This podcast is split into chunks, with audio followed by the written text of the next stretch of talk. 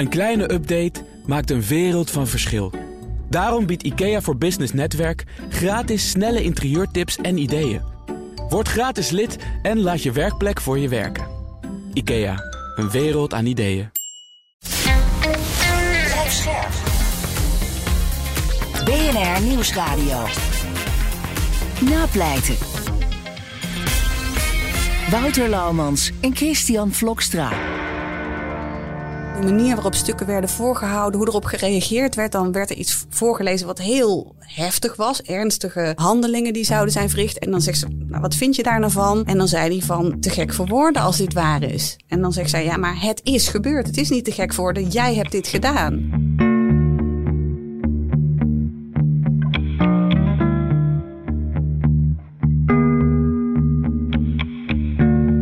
Hallo en welkom bij Napleiten, de podcast waarin we met advocaten praten over strafzaken die hen altijd zijn bijgebleven. Mijn naam is Wouter Laumans en naast me zit mijn sidekick Christian Vlokstra. Welkom Chris. Dankjewel Wouter. Uh, even als gebruikelijk de spelregels. In deze podcast praten we over definitieve zaken. Onherroepelijke zaken zijn ja, dat. Zaken die afgesloten zijn, zaken waarin geen procedures meer lopen. En zaken waarin uh, geen procesbelangen meer spelen voor de advocaat in kwestie. En er ook misschien iets meer ruimte is om het verhaal achter de strafzaak te vertellen. En vanwege de zuiverheid, de journalistieke zuiverheid, behandelen we ook geen zaken waar jij of als advocaat enigerlei betrokkenheid bij hebt. Nee, en we hebben een uh, kleine inventarisatie gedaan uh, voor de toekomst. En er, zijn, er schijnen genoeg zaken te zijn die we nog uh, kunnen behandelen. Uh, Chris, uh, uh, serieuze vraag. Heb jij wel eens een zedenzaak gedaan? Nee, zeker. Ik heb in het verleden zeker wel zedenzaken gedaan. Hè. Maar goed, zedenzaken, je hebt ze van, van, hè, van minder ernstig tot heel ernstig. Um, het is niet een, een, een, gebied waar ik veel in beweeg. Um, maar dat komt denk ik ook met name omdat je er ook een beetje mee, net zoals bij Job Knoester, hè, waar we het over hadden, TBS-zaken. Uh, je moet er een beetje mee in aanraking komen. Um, en dat is bij mij nooit echt gebeurd. Ik heb wel eens een zeezaak gehad, maar niet regelmatig. En ik, ja, ik ben een andere kant uitgegaan. Ja. Dus het is niet mijn deskundigheid. Maar het zijn volgens mij zaken met een hele aparte, aparte dynamiek. Ja, en je hebt natuurlijk, nogmaals, je hebt heel veel verschillende zedenzaken. Je kan, je kan een zedenzaak hebben waar het gaat om het vergaren van kinderporno. Uh, maar je hebt natuurlijk ook misbruikzaken. Ik bedoel, Robert M. Ja. zaken heb je natuurlijk. Uh, uh, verkrachtingen binnen relaties of bijna verkrachtingen of veronderstelde ja. verkrachtingen. Dus het is een hele range aan delicten. Vooraf aan dit gesprek wil ik even een waarschuwing geven. En dat is dat in dit gesprek expliciete seksuele handelingen besproken worden. Um, want het verhaal van vandaag gaat over een vader uit Oudebos, een plaatsje in Noord-Brabant. Uh, hij is gescheiden en op 17 maart 2008 wordt hij van zijn bed gelicht door de politie. Uh, want hij wordt verdacht van seksueel misbruik van drie van zijn vier kinderen en het vervaardigen uh, in bezit hebben en verspreiden van kinderporno. En na een aantal intensieve verhoren bekent hij het misbruik.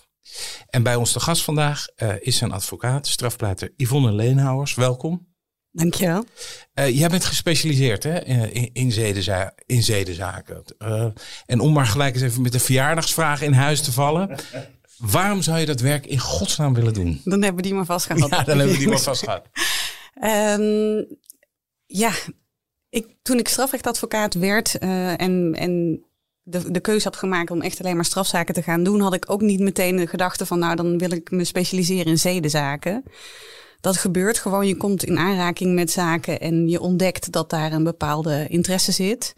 Um, ik ben begonnen op het kantoor van Chris Veraard in uh, Alkmaar toen. En die was op dat moment al gespecialiseerd in zedenzaken. En eigenlijk vrij snel kwam ik erachter dat ik dat heel interessant vind.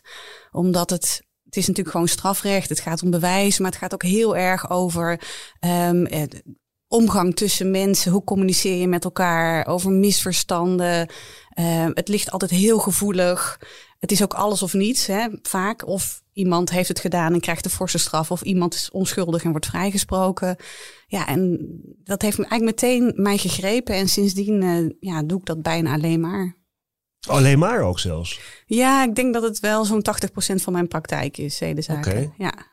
En is het dan zo, dat, ja sorry, ben ik er toch wel geïnteresseerd in, uh, Yvonne. Um, Kijk, om het maar heel simpel te zeggen, ik, ik zit veel in de georganiseerde criminaliteit. Ehm, eh, en dan zie je dat het gewoon via mond-op-mond reclame, want veel van die jongens die kennen elkaar natuurlijk, ja, dan komen ze eh, ook bij jou. Ehm, kijk, ik neem niet aan dat, hè, dat er een soort van nou, eh, georganiseerde, nou die is misschien wel, maar niet hè, dat jouw cliënt, cliëntele niet bestaat uit georganiseerde zedendelinquenten. Ehm, hoe komen die mensen dan bij jou terecht? Heb je daar enig idee van? Ja, want dat is natuurlijk lastig, omdat als je zelf in zo'n situatie zit dat je wordt beschuldigd, ga je ook niet dat aan de grote klok hangen. Nee. Je gaat niet tegen je buurman vertellen of, of, of tegen je collega's van, joh, wat me nou is overkomen. Welke advocaat moet ik hebben? Dus ik moet het echt hebben van eh, verwijzingen van andere advocaten die met een complexe zedenzaak zitten en die denken, nou, ik vind dat toch wat lastig. Of ik doe het niet graag, dat komt, komt natuurlijk ook voor. Ja. Ehm, en soms wel via via of meer via mensen die professioneel eh, weten dat ik daarin gespecialiseerd ben. Dus Ja. op die manier weten mensen me vaak wel te vinden. Ook Ja. soms door publicaties of zo, of dat soort dingen. Zijn er nou, ja, eh, ja ik ben opeens heel erg, eh, sorry Wouter, dat Ga, ik, eh, ga, ik- ga. Wat zijn er dan al veel advocaten? Want ik weet zelf ook wel dat er advocaten zijn die liever geen eh, zedenzaken doen. Eh, zijn, er, maar zijn er nou veel advocaten in jouw beleving? Nou, weet ik ze niet zo Omdat je goed. natuurlijk wel verwijzingen krijgt ja, van kijk, je, je leest wel eens eh, van advocaten die ook in de media zeggen: ik doe gewoon geen zedenzaak. En dat moet gewoon ieder voor zich weten, natuurlijk. Hè, als, je, als je geen goed voel- gevoel bij hebt, moet je het zeker niet doen. Maar ik heb vaker advocaten die gewoon zeggen: ja, het is niet mijn core business. Eh, er is iemand hier die heel stellig ontkent. Eh, er ligt een, een studio voor van een jong kind bijvoorbeeld. Wat moet ik daarmee? Moet ik een deskundige? Hoe pak ik dat aan? Hè, dus het is meer dat ze gewoon denken: eh, ik, ik laat het liever over aan iemand die daar gewoon meer ervaring mee heeft. Ja, ja.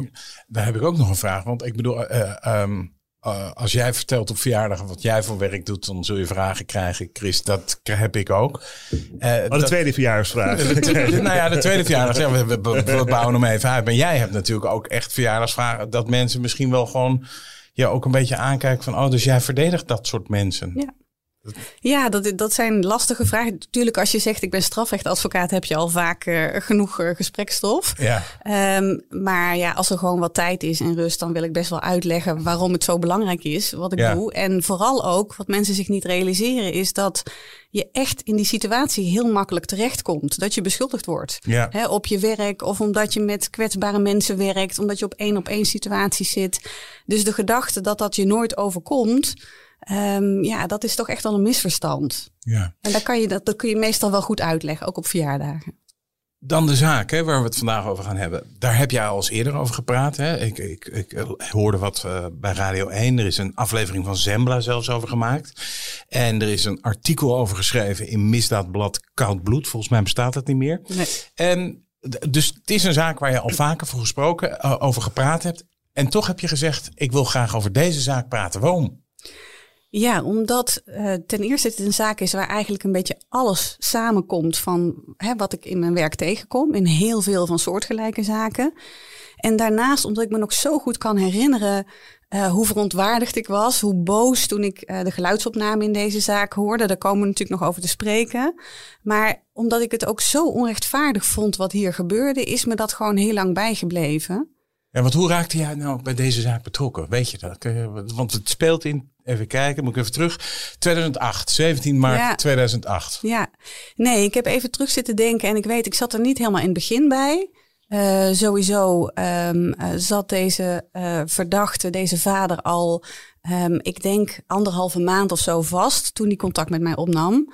En dat zal waarschijnlijk ook weer via via zijn geweest. Van ik zit echt met een probleem en eh, zou je naar die zaak willen kijken? Maar hij kwam erbij toen hij in voorlopige hechtenis Hij zat. hij zat Ja. in voorlopige hechtenis, ja. Ja. dus hij was aangehouden, hij was gehoord, hij was Ja. hè, door de rechtbank, of de rechtercommissaris, de rechtbank vastgehouden. Ja. En op enig moment, hè, na drie maanden, of in ieder geval in de eerste periode, kun je nou, kort, eh, kort en goed drie maanden worden vastgehouden eh, voor de eerste zitting. En binnen die drie maanden eigenlijk eh, ben jij benaderd door hem vanuit de gevangenis van wil jij mij bijstaan? ja. Ja. En wat voor man was het? Een, een hele normale man. Eh, nee, maar ook iemand die, die nog nooit Daar zitten eerder... de gevangenissen vol mee. Nee, maar iemand die nog nooit eerder met politie en justitie in aanraking was gekomen. En ook iemand, en dat zie je ook vaak, ehm, dat je. ehm, als je van zoiets wordt beschuldigd, denk je, ik ga wel naar de politie en ik leg het uit. Het is een misverstand. Dat komt vanzelf wel goed. En mensen hebben zelfs soms het idee van, ja, als ik een advocaat neem, uh, dan lijkt het wel alsof ik schuldig ben. Dus mensen gaan dan heel onbevangen naar zo'n verhoor en willen ook echt meewerken, willen antwoord geven op alle vragen. Naar zo iemand is het. En waar, hoe was deze zaak nou precies aan het rollen gekomen? Hoe, hoe, hoe kwamen zijn kinderen daarbij dat ze door hem misbruikt waren? Hoe? Er, was, er, is een, uh, een aangifte van het jongste kind. En er was al een, een, een, vechtscheiding en een hele hoop gedoe tussen de beide ouders. Die waren al uit elkaar.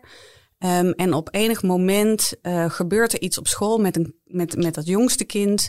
Uh, waarvan dan de school of mensen eromheen denken dat is, dat is ongepast gedrag. Hè? Daar is iets aan de hand tussen kinderen. Hè? En dat is ook een heel groot misverstand, omdat je helemaal niet goed kan zeggen wat nou precies ongepast is bij een bepaalde leeftijd. Maar goed, de gedachte was. jij zegt seksueel overschrijdend gedrag, maar dat zo begrijp ik niet. Ja. Het jongste kind vertonen gedrag. Hè? Ten opzichte van een ander kind. Precies, wat, wat zeg maar kon leiden, kon, oh ja, ik kon worden. ja, ja, sorry, ik heb dat teruggelezen en dat was, daar stond seksueel over. Uh, ja, oh, oh sorry, nou ja, er stond iets van experimenteergedrag. Of sorry, in ieder geval iets tussen kinderen onderling.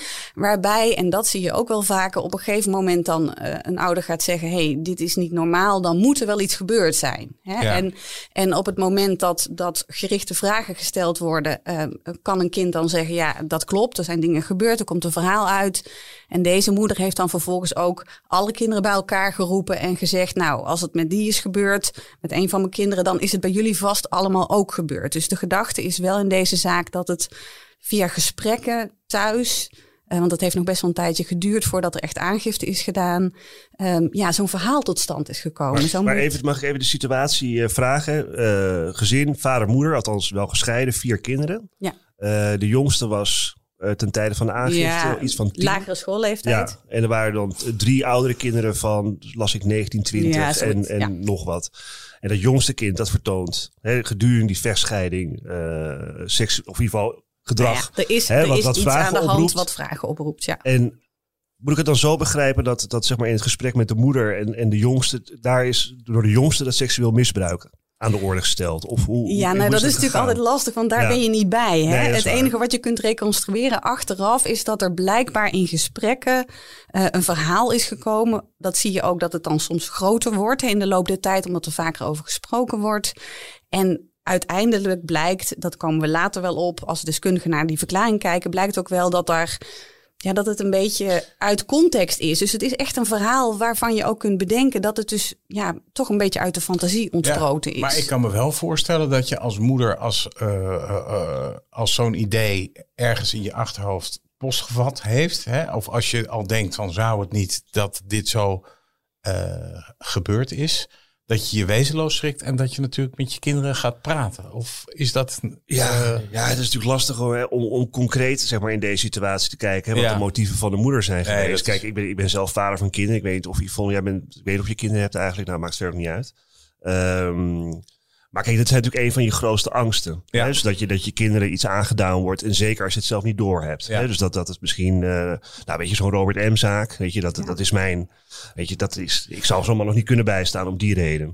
Um, uh, maar mijn vraag is nog even, uh, Yvonne, dus was er eerst alleen maar de aangifte van het jongste kind? Of, of nee. hoe ging dat? Nee, en om even terug te komen uh, op jouw opmerking. Natuurlijk is het logisch hè, dat je als ouder schrikt ja. en dat je het gesprek aangaat. En liever heb je dat niet, hè, omdat het heel moeilijk is om jonge kinderen op een goede manier te bevragen. Ja. Want je hebt altijd een risico dat je door je vraagstelling met alle beste bedoelingen toch een verhaal creëert wat niet waar is. Mm-hmm. Um, maar goed, het is begrijpelijk dat er over gesproken werd. En hier was wel duidelijk dat eigenlijk binnen het hele gezinscontext er uitvoerig over gesproken werd. En dat aan de hand daarvan de oudere kinderen ook met verhalen zijn gekomen. Maar wel in de zin van beelden die ze dan zagen van iets wat 15 jaar daarvoor zou hebben plaatsgevonden. Dus ja. daar zitten wel dingetjes in die al bijzonder waren. Want de drie kinderen die die aangifte deden, waren ten tijde van die aangifte 20, 19 en 10 jaar oud. En ze hadden verklaard dat ze hun vader uh, af moesten trekken, uh, gedwongen werden om zijn penis in hun mond te nemen en anaal waren verkracht. En dat zijn toch wel hele zware ja. aantijgingen. Ja. En ging het dan om misbruik? Dat is ook nog wel een belangrijke vraag. Wat had plaatsgevonden toen ze zelf nog heel klein waren? Of wat ook Ja. nog later had plaatsgevonden? Nee, nou ja, dat punt is dat dan verhalen komen dat dat eh, zou hebben plaatsgevonden in de tijd dat ze nog als gezin samenwoonden. Wat natuurlijk ook al opvallend is, hè, dat Ja. je dat al die jaren nooit hebt gemerkt. Ehm, maar dat zou al vanaf het vierde levensjaar zijn geweest, wordt dan later gezegd. En wat wel heel opmerkelijk is, is dat dan de oudste dochter geen aangifte heeft gedaan. Nou, één van de kinderen. Ik weet even niet meer Oh. precies, maar dat klopt. Eh, ehm, eh, ja, er is één van de vier kinderen die zei van ja, ehm, ik heb het nooit gemerkt en er is bij mij niks gebeurd. Ja. Maar goed, eh, er wordt dus aangifte gedaan bij de politie en die neemt dit buitengewoon serieus, wat mij ook goed lijkt. Tuurlijk, want als je als ouder dit soort zorg hebt, moet je het natuurlijk aan professionals overlaten. En wil je ook dat de politie gewoon goed onderzoek doet. Ja, Ja. dat is logisch. Er werden er gelijk drie aangiftes gedaan? Of weet je dat niet meer? Nou ja, meestal doet moeder aangifte namens kinderen en worden dan kinderen als getuigen gehoord. Ja, maar die drie, die drie verhalen van die drie kinderen, die Die werden waren, dat, waren, dat was al onderdeel van het dossier. Ja, Ja. Daar is ook de verdachte over gehoord, over Ja. drie beschuldigingen. Ja, want, want jouw cliënt is lang en stevig aan de tand gevoeld hè, nadat hij is opgepakt. Ja. Want wat dacht jij toen je zijn verklaringen teruglas? Dus jij kwam er later bij, dan Ja. krijg je het dossier en dan lees je terug wat hij verklaard heeft. En dat was een bekentenis. Ja, dat was een bekentenis. En natuurlijk is een, een verslag van zo'n verhoor altijd een samenvatting en zakelijke weergave in het proces verbaal. Dus je hebt niet letterlijk dat gesprek.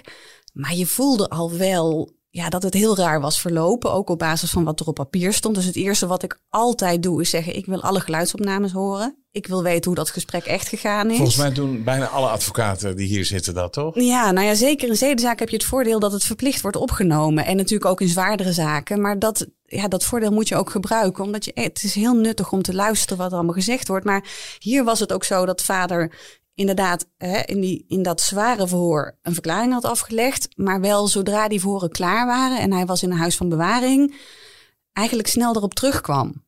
Ja. Ehm, en, en dus ik had al zijn verhaal van ik heb iets verteld wat ik, waar ik niet meer achter sta, wat gewoon niet klopt. Even een tussenvraagje, of nou, een tussenvraagje, een hele belangrijke vraag. Want dit speelt natuurlijk in 2008, 9.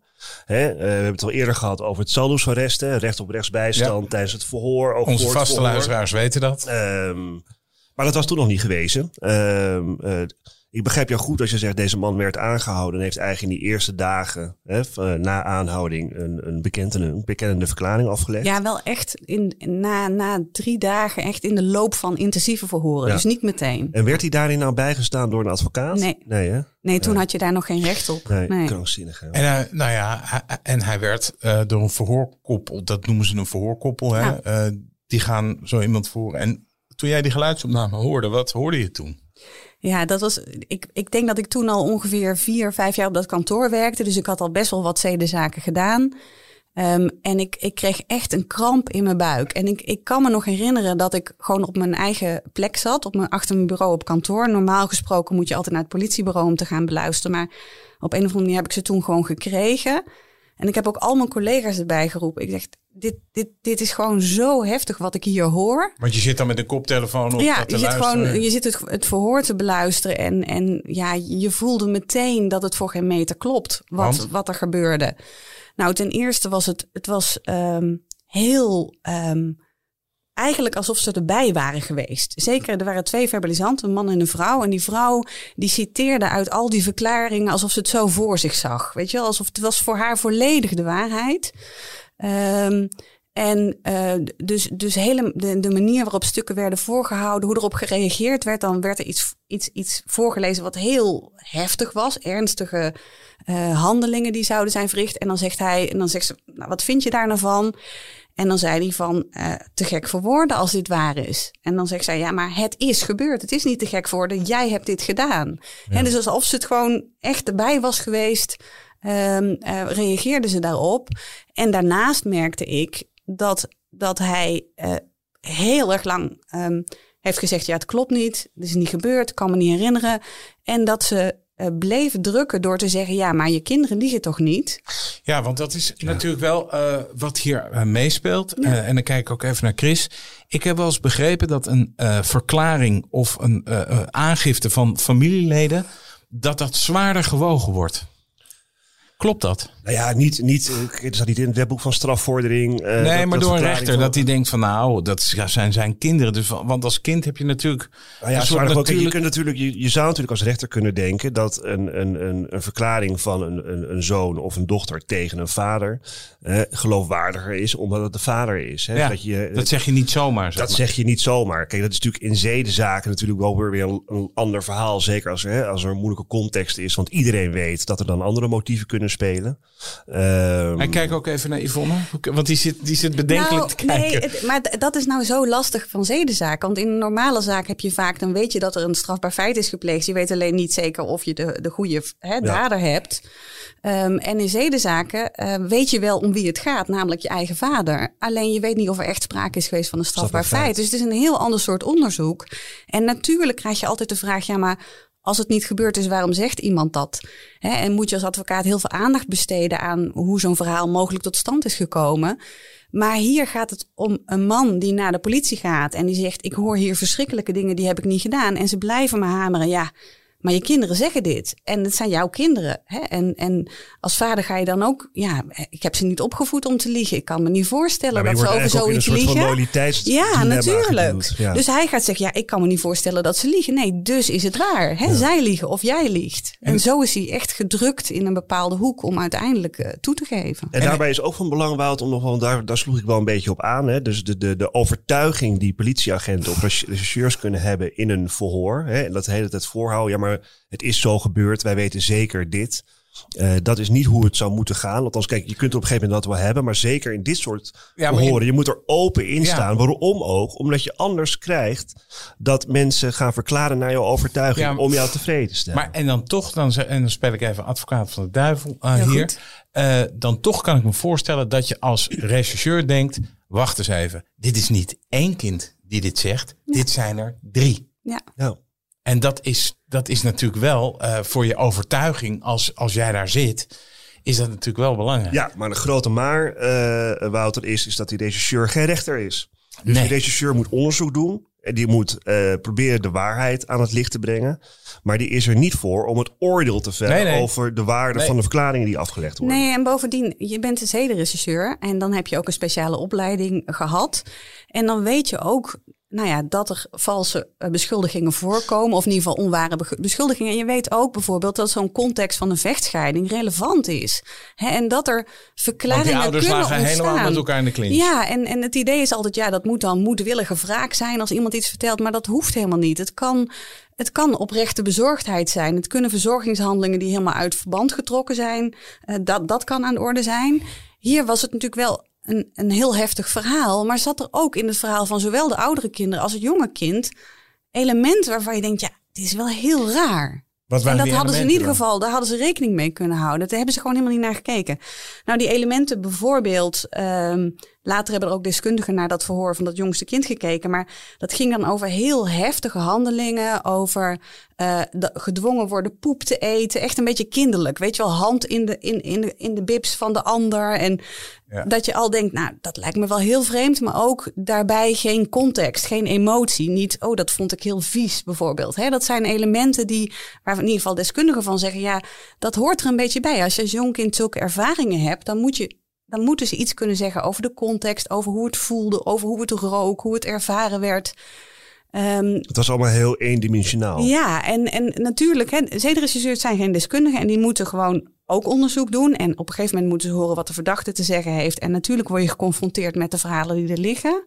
Maar je moet dan ook luisteren wat iemand te zeggen heeft. Maar mag ik, even, mag ik heel even terug? Want ik, eh, ehm, deze man legde in de eerste drie dagen uiteindelijk een bekende verklaring af.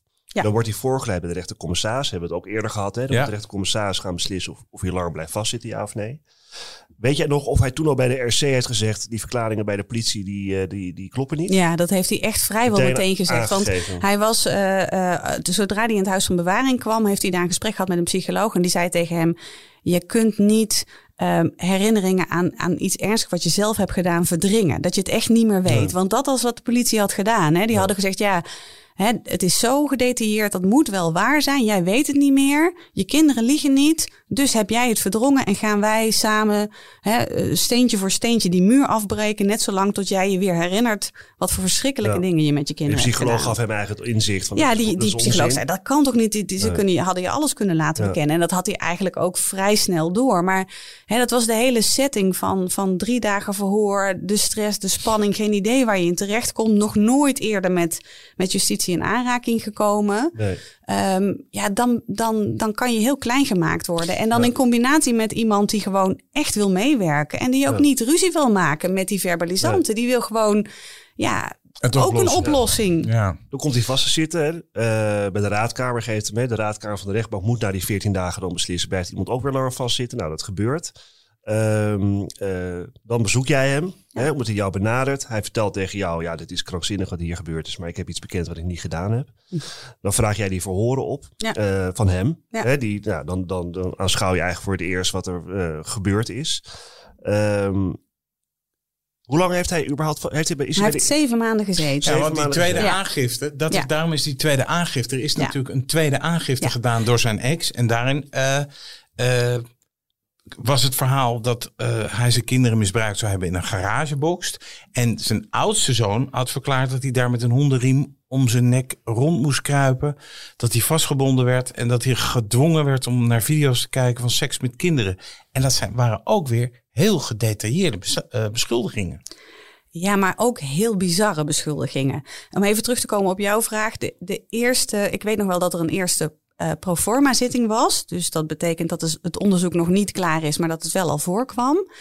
Toen had ik wel al het schriftelijk dossier, maar nog niet die geluidsopname.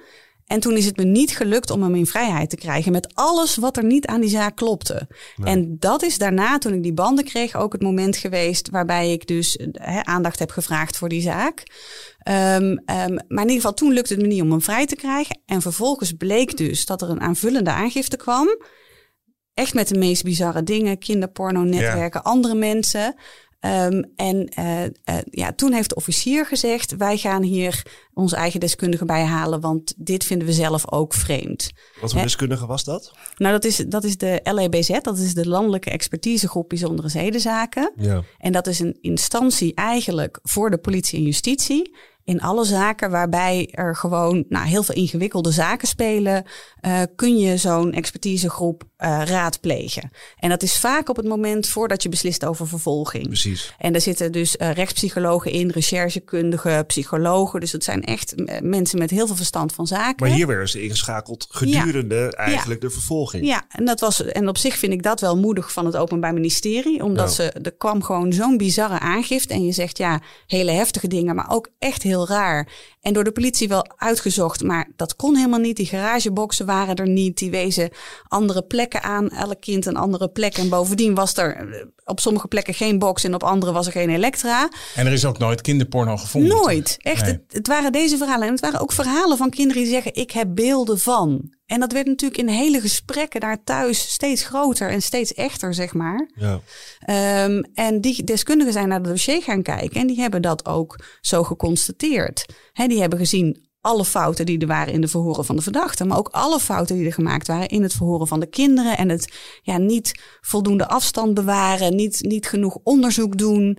Ehm, en, en ze zeiden ook, ja, je ziet gewoon dat er hier aanwijzingen zijn dat op basis van beelden die kinderen hebben, dat er sprake is geweest van, eh, van, van, van ja, het invullen van gebeurtenissen die helemaal niet Ja. eh, hebben plaatsgevonden. Maar gek genoeg krijg je dan de situatie, dat heb je niet vaak, hè, dat, dat het, het onderzoek wat je zelf als verdediging zou doen, Ja, wordt hier eigenlijk door het Openbaar Ministerie met eigen deskundigen in- geïnitieerd. Hè, met, met, ja, met, met conclusies die rijmen met jouw Ja. conclusies, of althans voorlopige conclusies. Ehm, eh, kwam dat rapport snel of duurde dat heel lang? nou, het, het, het rapport, eh, volgens mij was het ergens in augustus dat ze zijn ingeschakeld eh, door justitie. En in september hebben ze voorlopige bevindingen telefonisch doorgegeven aan het OM. Dus ik had nog geen rapport. En die waren al heel kritisch. En die waren zo kritisch dat het OM meteen schorsing heeft gevraagd. Niet opheffing van Oh, de voorlopige hechtenis, maar schorsing. Want er waren nog wel verdenkingen, maar er waren toch ook wel zodanige twijfels dat hij vrij kon komen. Ja. Natuurlijk wel een veegteken aan de wand. Hè, als Ja. Ministerie dat zelf gaat doen. Ja. dus toen is hij vrijgekomen en uiteindelijk bij de eindbeslissing hebben ze ook om vrijspraak gevraagd. En was Ja. ook echt de totale conclusie ehm, hè, dat, dat, ja, dat het aan alle kanten rammelde, maar dat er ook heel veel twijfels waren over de beschuldigingen. Want in het rapport stond zelfs dat er geen reden meer was om hem als verdachte aan te merken. Dus niet van er is onvoldoende bewijs en daarom moet hij worden vrijgesproken. Er is überhaupt niks. Er om is hem nog als gewoon niks en dat hadden ze gewoon veel eerder kunnen zien. Ja. En dan ben ik toch benieuwd, hoe heeft jouw klant dit allemaal beleefd dan? Want je zit eh, zeven maanden vast als zedenverdachte. Ja. Dat zijn de mensen die het in de baaiers niet altijd even gemakkelijk hebben. Eh, en hij zei natuurlijk, ik ben onschuldig. Maar ja, dat eh, zeggen er meer. Ja, dat, eh, ik bedoel, vastzitten is natuurlijk verschrikkelijk ehm, eh, voor heel veel mensen. Maar het, het, het, het lastige voor mensen die van zo'n zedenzaak worden beschuldigd en daarna eh, vrijgesproken worden, of al eerder is duidelijk dat er niks aan de hand is, is dat ze zo het vertrouwen in het hele systeem kwijtraken. Kijk, jij en ik, als wij op straat lopen voor een politieauto, denken we, oh, die komt niet voor mij. En zij weten gewoon dat, ook al doe je niks fout, kan je worden opgepakt, kan je gewoon maandenlang worden vastgezet. En dat heeft zo'n enorme impact op het leven van mensen. Eh, dat kan je natuurlijk nooit meer ongedaan maken. En daarnaast is bij deze cliënt natuurlijk ook nog eens de impact van drie van mijn kinderen die hebben een aangifte tegen mij gedaan. Dat, Ja. lijkt me, dat lijkt me eigenlijk nog veel heftiger dan die hele impact van dat onterechte, die onterechte arrestatie. Want Ja. hoe los je dat in godsnaam op? Ja, omdat En daar zeker... kom jij natuurlijk niet bij kijken. Maar nee, dat, maar kijk, je ziet dat aan alle kanten. Kijk, mensen blijven na zo'n vrijspraak ook echt zitten met en nu. Weet je, want je kunt geen aangifte doen van valse aangifte vaak, omdat ja, zo'n moeder misschien ook met de goede bedoelingen handelt. Dat weet je niet. je maakt en bovendien- eigenlijk alleen maar erger. Ja, je lost het niet op. Je wil je kinderen terug. En ik zie heel vaak in dit soort zaken dat vervolgens er is al zoveel kapot dat die kinderen misschien zelf niet meer naar hun ouders willen. En dat er dan, ik weet nog, in, dat je dan rapporten krijgt van de raad die dan ook nog allemaal hulpverlening gaan inzetten op basis van seksueel misbruik wat niet heeft plaatsgevonden.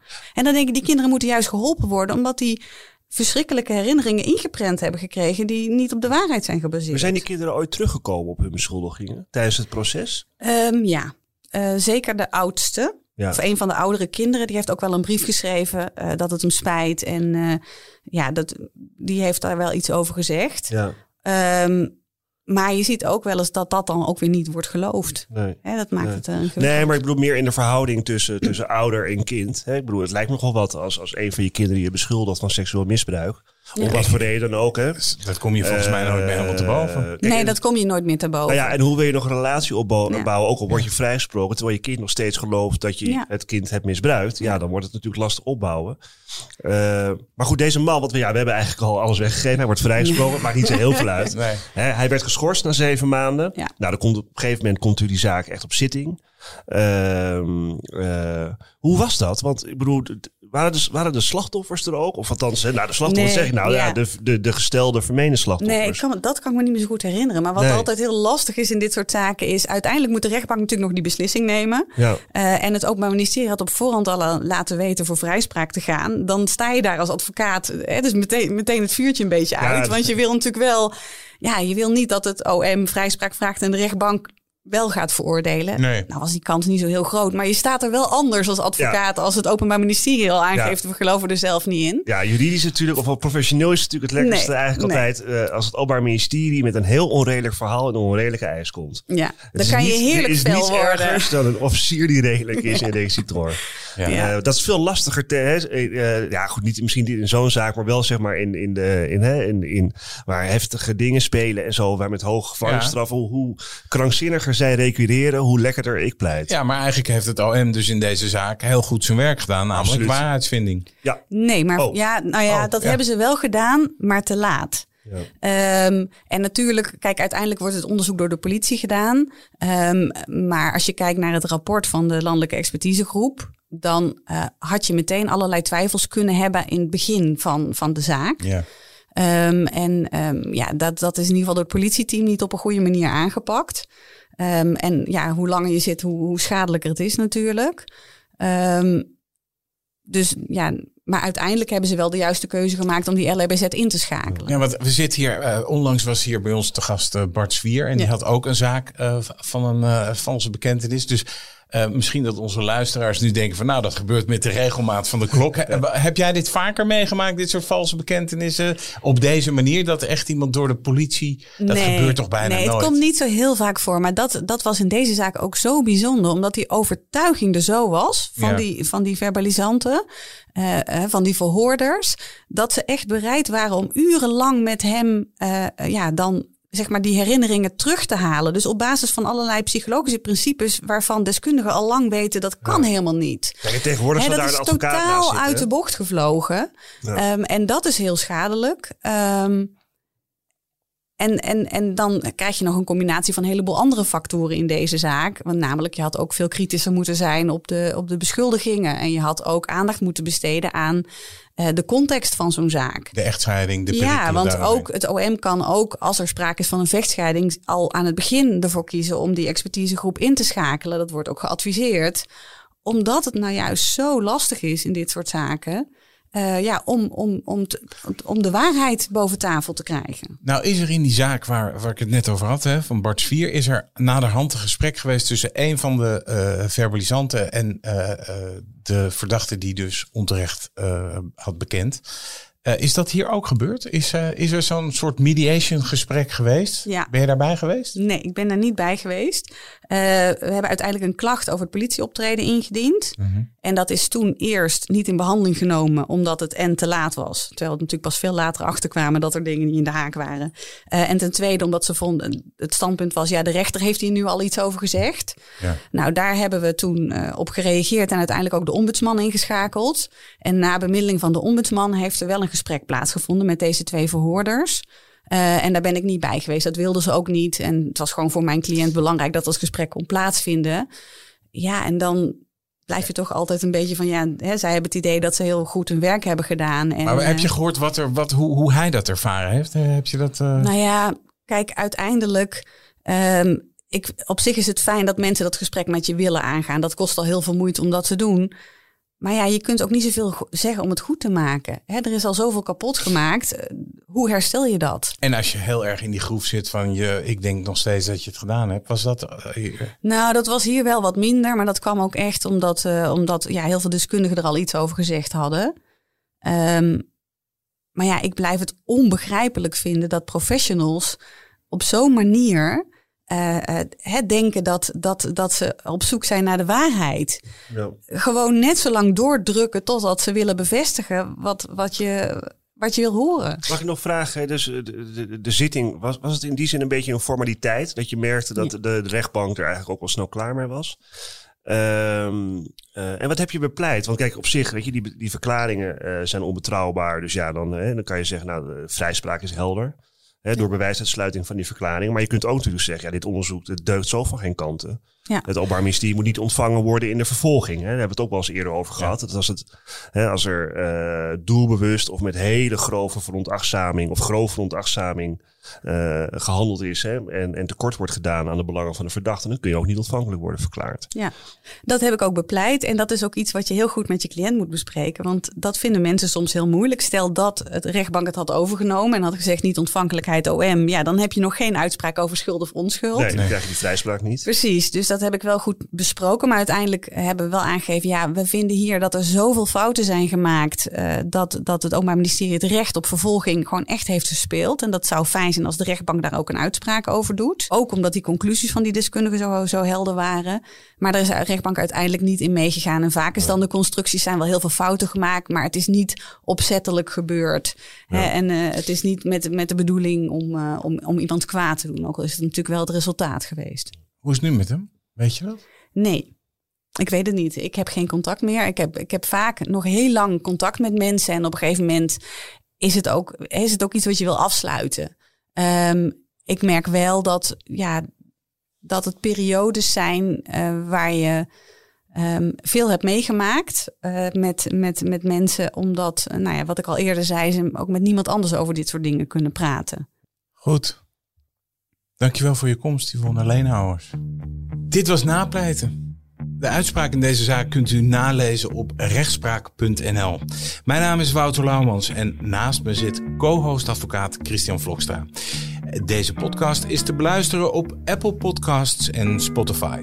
Vergeet u vooral niet te abonneren, dan bent u op de hoogte als er weer een nieuwe aflevering online staat. Verder zijn we te volgen op Twitter en Instagram. Dank voor het luisteren en graag tot de volgende keer.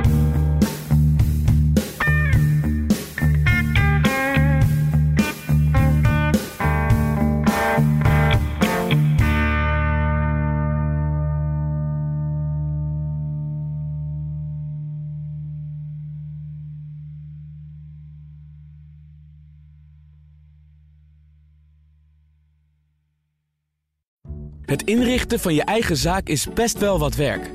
Daarom biedt IKEA voor Business Netwerk 50% korting op interieuradvies. Word gratis lid en laat je werkplek voor je werken. IKEA, een wereld aan ideeën.